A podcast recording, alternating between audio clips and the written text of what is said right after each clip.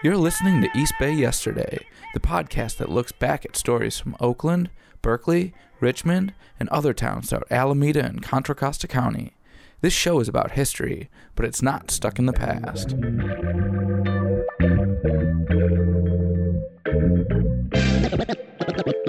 Let's begin. Let's begin.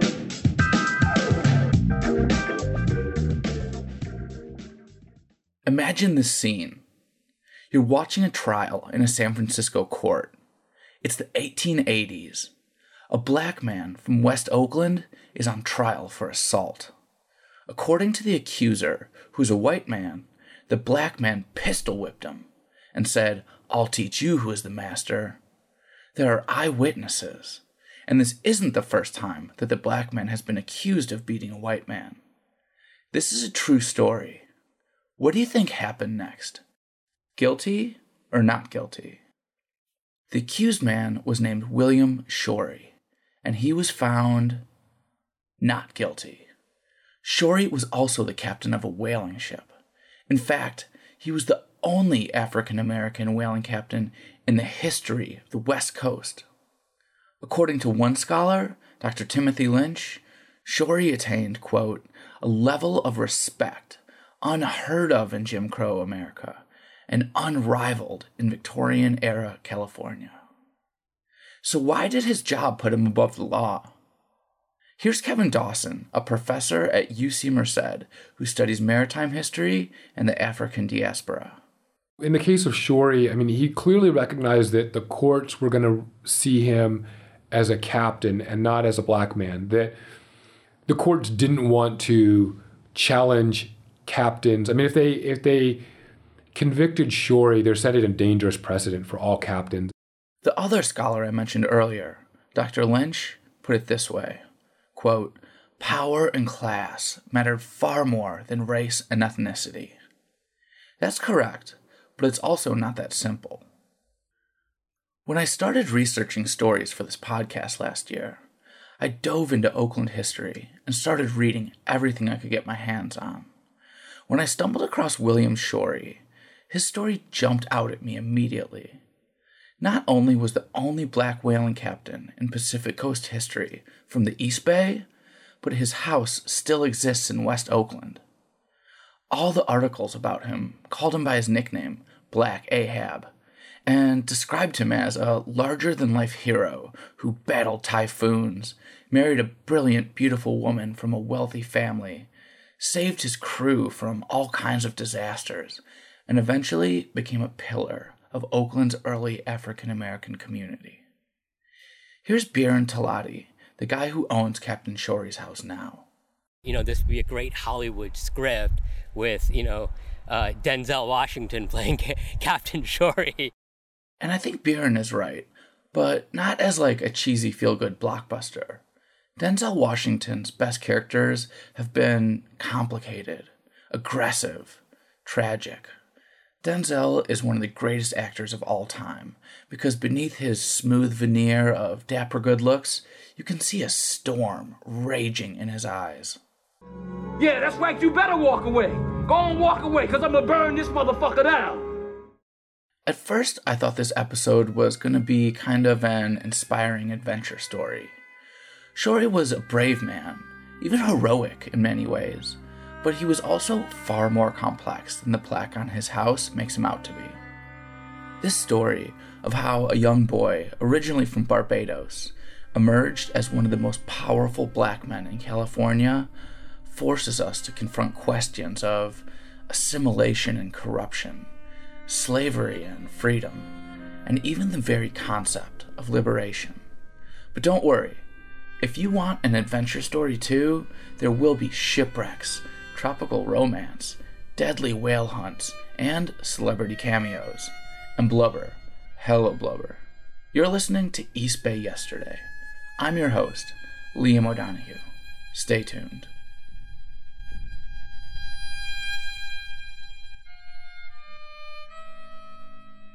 being part black, I was familiar with these ideas that black people can't swim, um, that it's a white sport um, or white activity, or at least unblack. And so, really as an undergrad, I started seeing these accounts of slaves swimming and surfing and, and building canoes, um, being on the water. Um, and it really cut across kind of popular conceptions at the time. And so I kind of just got drawn into it. Um, and then I started looking at accounts of Africa as well and seeing that, that Africans had this rich maritime history. Again, that's the voice of maritime historian Kevin Dawson.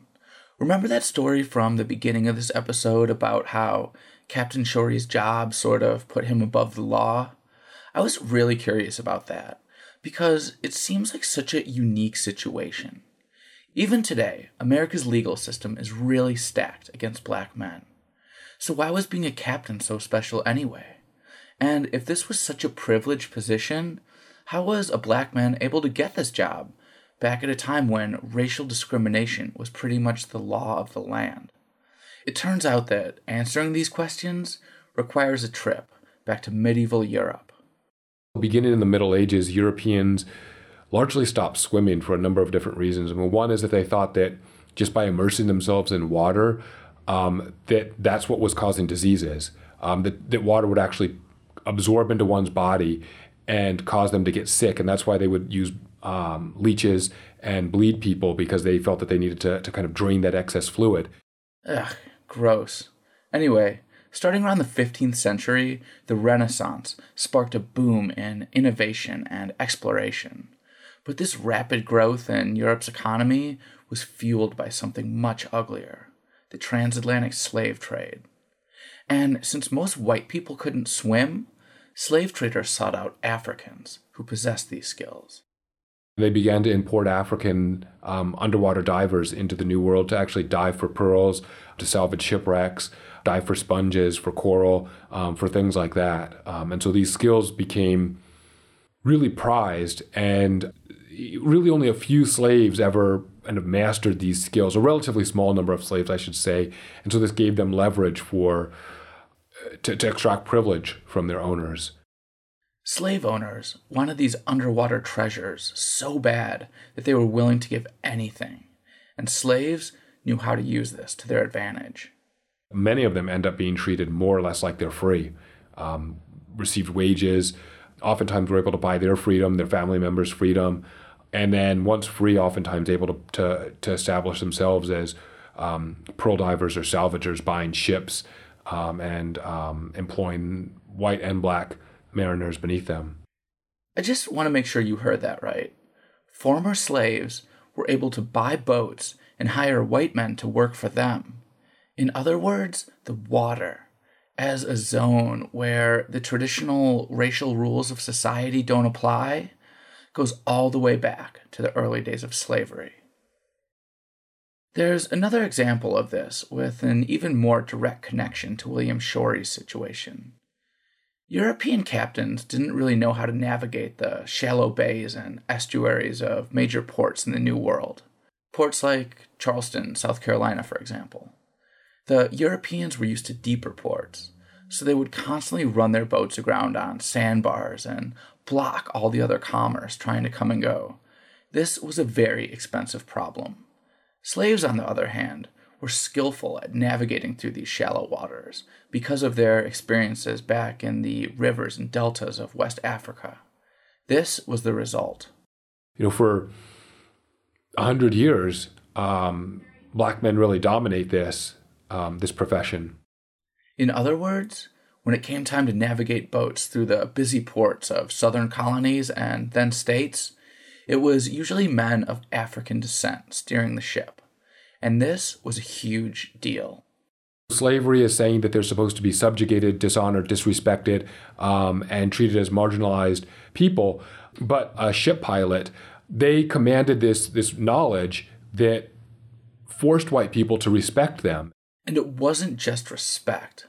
Professor Dawson has found stories of enslaved ship pilots who refused to do their job until the ship's captain gave them a raise or served them some whiskey. And here's what would happen if they didn't get what they wanted.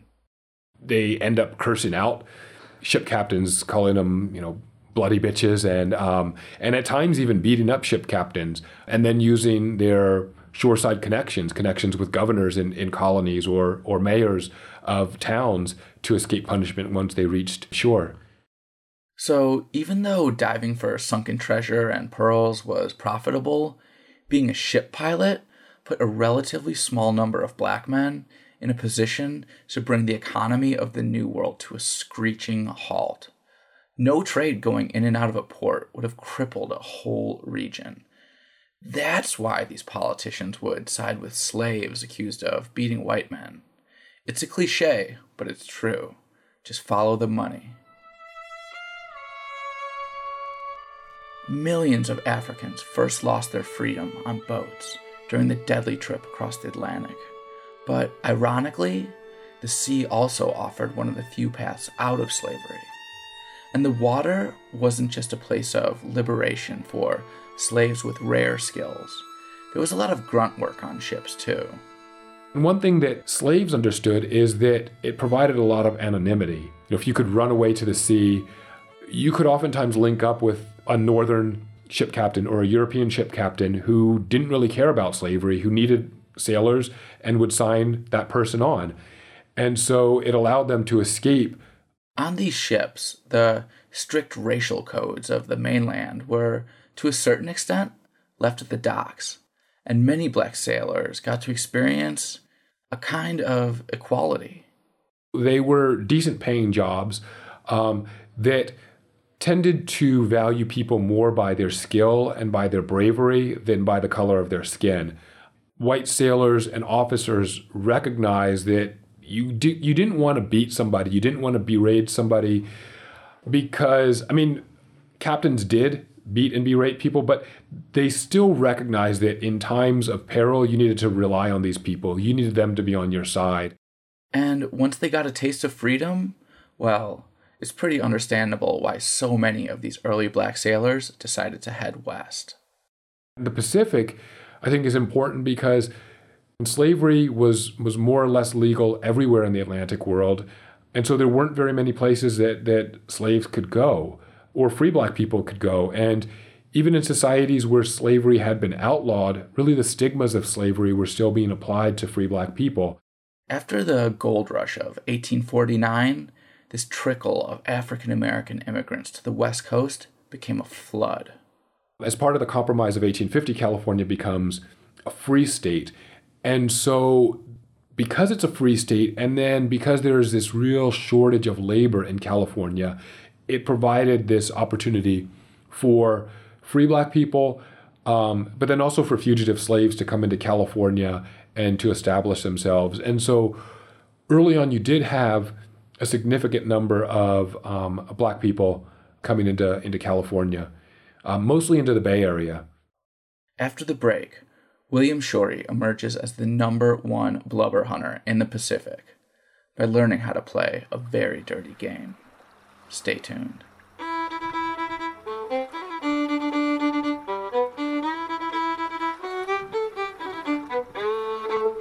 William Shorey was not supposed to be a whaling captain. He was born on the island of Barbados in 1859, and since he was the oldest of eight kids, his parents expected him to start working from a very young age. So they got him a job as a plumber's apprentice.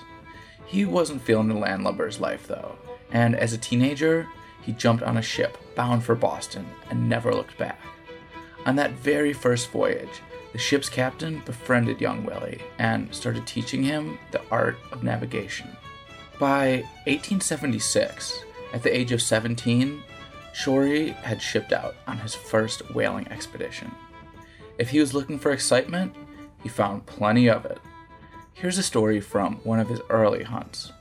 Shorey wrote, quote, Evidently enraged, the whale attacked first one boat, smashing it, and then a second one, and then attacked the one I was in.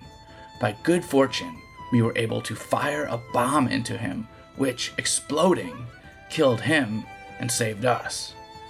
So, just in case that quote didn't make it obvious enough, hunting for whales was super dangerous. In 1871 alone, 68 whale ships were lost in Arctic ice. That's nearly 70 ships going down in a single year. And even if the ships didn't sink or get trapped in the ice, on average, about one out of every 10 sailors on a whaling expedition died during the journey. Here's why these trips were so prone to disaster. During the colonial period, whalers basically lived at home. And so they could just stay at home and, you know, they'd see a whale and they'd go out in a longboat and harpoon the whale. And then they have they begin to go farther and farther. Um, and as they're decimating, like you said, the Atlantic populations are going into the Pacific. And then they begin to decimate the southern Pacific um, whaling pop, whale populations, and they move to the to the uh, west and further and further north. And so, yeah, it makes these longer and longer voyages that end up being several years as opposed to, you know, early on a few a day or a few days or um, a few months. And so, yeah, that absolutely opens up possibilities for um, for black men because white men just don't want to be. I mean, most men don't want to be away from their families um, that long. So, real quick, here's a crash course in the rise and fall of the whaling industry. Whales were hunted for a lot of things. Their bones were used to make everything from children's toys to corsets. Their teeth were carved into things like chess pieces and piano keys. There's even a substance called ambergris, which is formed in the whale's intestine that's still used to make perfume. But the most important resource was whale oil. Before fossil fuels and electricity, burning blubber was the world's main source of light. During the heyday of whaling, Massachusetts was the center of this massive industry. However, right around the time that William Shorey was born, the whale biz started going downhill for two big reasons. One, people started using petroleum oil instead of melted down whale fat. And two, nearly all of the whales in the Atlantic had been slaughtered. As a result, the work of finding and killing whales became much more risky and difficult. Here's what life aboard one of these sailing ships was like. People are working long hours, they're sleeping in short shifts, they're in really cramped quarters. Oftentimes, you know, you have people sharing beds. Um, so, you know, one person would roll out of bed, another person would get into that bed just because the ship became that cramped. Ships are not what movies make them out to be. I mean, they're, um, they stunk. Um, I mean, just water would get down into the hull of a ship. Um, this bilge water, and it's one of the, the nastiest smelling things um, that you would ever want to want to breathe. And yeah, it's not really a, a kind of a romantic life. Living on these cramped boats with a bunch of other dudes for years at a time, that was the easy part. Here's why 19th century whaling makes TV shows like Deadliest Catch look like fishing in a rowboat on a pond during a warm summer day. Everything aboard Aye, sir. Everything in place. and lower away.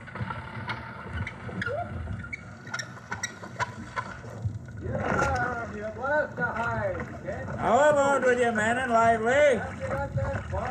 Yes, off. All right, men. Ho! Every mother son of you. You'd sail around in a large ship until you saw a whale spout, and then they'd lower the whale boats and um, paddle after the whale. And sometimes they'd have to paddle three, four, five miles and actually lose sight of the ship. They'd, they'd have to sneak up on these whales, um, so they're paddling as quietly as possible. They'd harpoon the whale, and then the whale would tow the boat in what's known as a Nantucket sleigh ride. So the, the whale would literally just tow the boat around. Sometimes with sperm whales, they turn on on on the uh, the whaling boats and actually destroy them and kill men um, in the process. The whales would tow these boats around for quite a while, and as they're towing it, they're, the whale is becoming more and more tired, and they begin to pull the line in until they get closer and closer to the whale. And then basically, what they did is they take a long lance and just keep stabbing the whale, trying to puncture its lungs in order to get the whale to suffocate on, on its own blood. And so then the whale would begin to, to blow blood out of its blowhole. And so this is covering the man. Um, eventually, the whales would die, and then they'd have to tow the whale back to the ship. Um, so again, towing you know a several ton whale through the ocean, you know, six ten men would have just been backbreaking work. I would imagine, you know, for several miles. Um, they would have to do that until they regained ship. um, and then tie the whale to the side of the ship, strip the skin off the whale to begin to, to then butcher it and, um, and, and take the blubber off, which is what they really were after. I mean, butchering a whale is hard, dangerous work. I mean, you're having to actually boil down the whale fat, and so fat is splattering all over people, burning them, scalding them. Yeah, it's just it's it's not something that uh, it, it is it is dangerous work. I mean, you could see why people wouldn't want to do it. There's one other reason for the collapse of New England's whaling industry. During the Civil War, the Confederate Navy sunk dozens of northern whalers. By the 1870s, when William Shorey was starting his career, the Bay Area was America's new whaling capital. Most boats were departing from San Francisco. Shipyards for building the boats were popping up in Alameda, and many sailors, including William Shorey, made Oakland their home base. Until about the time of World War I, the whaling business was the largest employer of African American seamen on the West Coast. So the boats were lowered and the men aboard. The whale was in full view. And high resolved were our sailors so bold for to steer where that whalefish blew, brave boys, to steer where that whalefish blew. Oh, Being a captain required a lot more than simply knowing how to sail. One contemporary account said that, quote, the whaling master was almost certain to act as physician, surgeon, lawyer, diplomat, financial agent, entrepreneur, taskmaster, judge, and peacemaker. In 1886, only 10 years after his first whaling voyage, Shorey became the first black man on the West Coast to score this high ranking position. And he wasn't just smart and strong, he was also really good looking. Shortly after his big promotion, the captain married Julie Ann Shelton, the beautiful daughter of one of San Francisco's wealthiest African American families. She was really smart too. When they honeymooned in Hawaii, she wrote reports on the local plants and animals that were published back in California. They were kind of a power couple. Once they had daughters, the newspapers would even write articles about how Shorey would let his three year old daughter steer the ship. These were the glory years for Shorey, and he really became a local celebrity. Reporters would even row out to his ship when it was coming back into the bay to get scoops about his latest adventures. One famous story is about how his ship, the Alexander, got destroyed by Arctic ice and he broke his leg, but he still managed to save his whole crew. Yeah, I mean, he was credited several times with with saving ships that people felt other captains couldn't have saved. And speaking of his crew, they were apparently quite a diverse bunch. One reporter described them as a collection of, quote, rugged Northmen, yellow skinned Chinese, brown Eskimos, and kinky haired sailors as black as ever walked the plank. Even though America was only about one generation removed from slavery, most of the media didn't make a very big deal about the unusual circumstances of white men working for a black boss. Part of this was probably because the worst racism in California at the time was directed against Asians. There were all kinds of laws discriminating against Chinese and Japanese immigrants passed during this era. But also, remember that at the time, this maritime industry that Shorey was a part of was a major pillar in the Bay Area's growing economy. And a lot of people who were trying to get rich relied on the skills of captains like Shorey.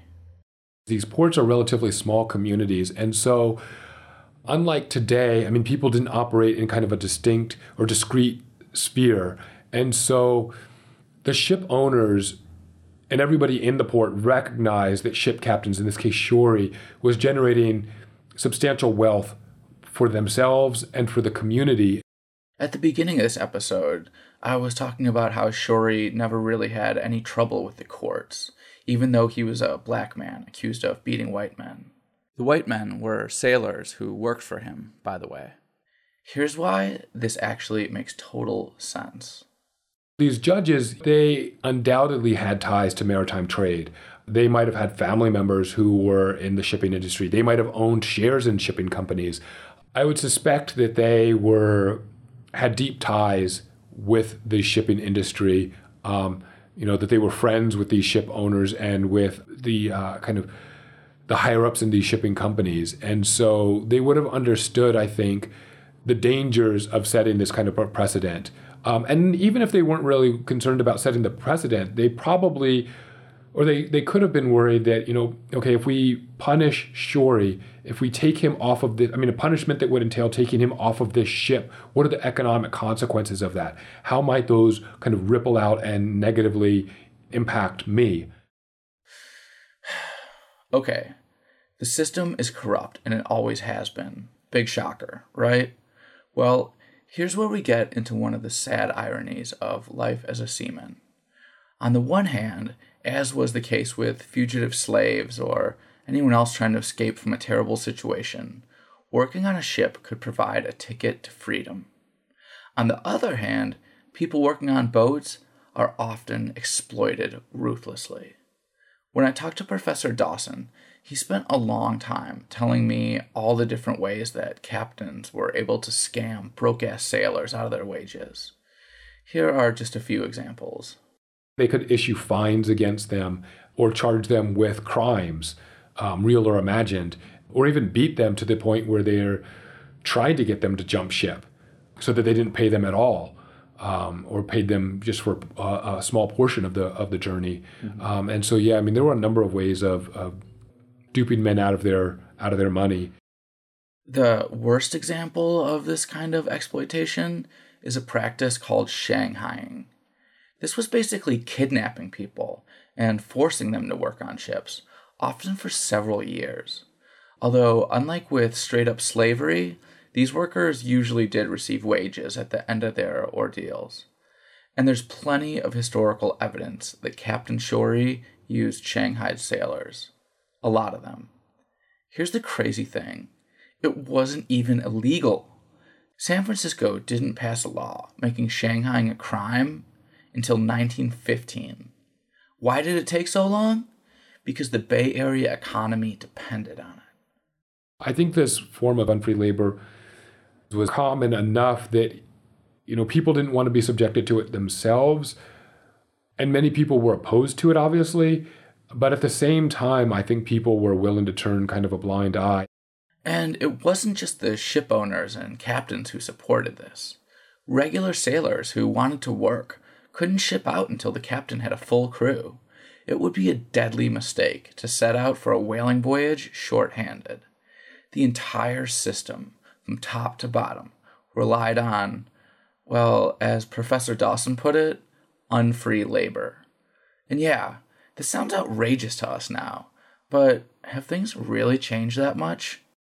Maybe an analogy would be you know, we're we're all opposed to slavery and these forms of, you know, kind of exploitive labor, and yet we're willing to turn a blind eye when we buy clothing that was made, you know, in in kind of in these same shady ways or cell phones or oh, absolutely. You know, I mean, it's like, like. Americans know that factories in Bangladesh are like burning down and that people are like chained inside these places or you know that they have suicide nets up outside the Apple factories and, and the Foxconn you know headquarters or whatever and it's like uh, people don't want to hear about it, you know, but we are complicit in that exploitation of labor, whether or not we want to admit it or to what degree we want to, yeah, you know, grapple with that. Okay, I think you get it. And just to be clear, I'm not saying that sweatshops are the same thing as slavery. I'm just saying it doesn't really look like freedom either. Oh, and by the way, in the past several years, there have been several investigative reports that actual human slaves are being forced to catch and process seafood, and that much of that seafood ended up on the shelves of stores like Walmart, Albertsons, and Safeway.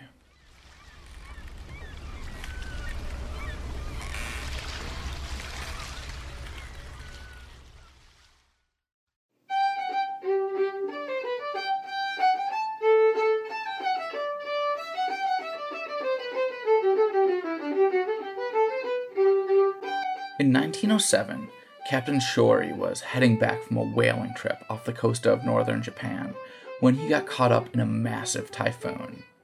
Here's how one of the crewmen described it For 30 long hours the tempest lasted, during which no one ate or slept. The boats were smashed, the sails were lost, and large waves swept over the decks. On the same trip, they almost crashed on rocks while traveling through a fog, and the crew later testified that, quote, nothing but Captain Shorey's coolness and clever seamanship saved Iraq. Maybe this near disaster shook his nerves, because the next year he retired from whaling. The whole industry was dying anyway, so it was a good time to walk away. Shorey continued to do some work as a special agent at the Oakland docks, but the later years of his life were mainly devoted to his family and his community. He was an active member of the Episcopalian Church. He helped organize Oakland's first group of black business owners, and he even hosted a dinner at his West Oakland home for Booker T. Washington. In fact, if you want to go see that house, a Victorian built in 1875, it's over near the corner of 8th and Pine. It's officially a historic landmark, but people live there, and each of the four units is named after a different ship that Shorey captained. You can also see his cane, which is shaped like a fist, at the Oakland Museum, and you can also see his tombstone at the Mountain View Cemetery. Captain William Shorey died in 1919 at the age of 60, one of the many millions killed by the Spanish flu epidemic. There's one other interesting little footnote to the story. Jack London was partially raised by a black family, the Prentiss family, when he was a small boy. Apparently, the father of this family, Alonzo Prentiss, was friends with Shorey and introduced the young Jack London to the famous whaling captain.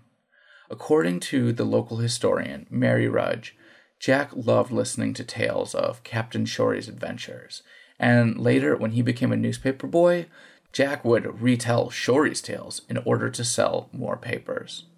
As a teenager, Jack London famously ran away to the sea, and when he returned, the very first story he ever published was about surviving a typhoon off the coast of Japan. Sound familiar? On the surface, it seems possible that William Shorey was a pretty big influence on one of the most successful writers in American history. But who knows? History is rarely as simple as it first appears.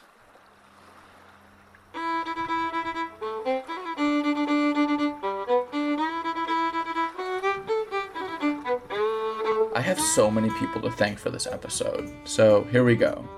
Annalee Allen, Steve Lavoie, Bjorn Talati, Gina Barty, Peter Kaysen, Carol Kaiser, Betty Marvin, Anna Bunting, Nick Rahame, Timothy Lynch, and Kevin Dawson.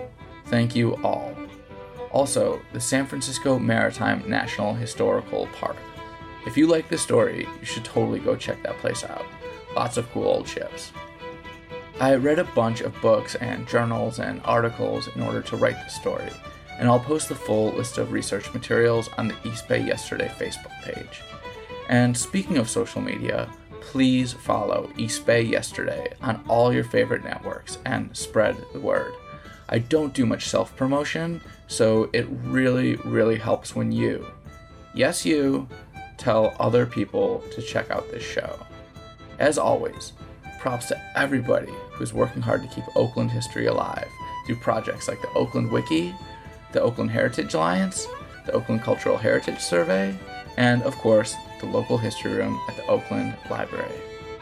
Music for this episode came from Costa T, Kathy Adelson, V. Wickham, and this crazy old record I found in the dollar bin at Rasputin's called Songs of Yankee Whaling. That album was recorded by Bill Bonyun and Stephen Merrill. The theme song came from Anatech. If you have feedback on today's show or you want to suggest a topic for a future episode, drop me a line on the social media channel of your choice or at eastbayyesterday at gmail.com. One more thing.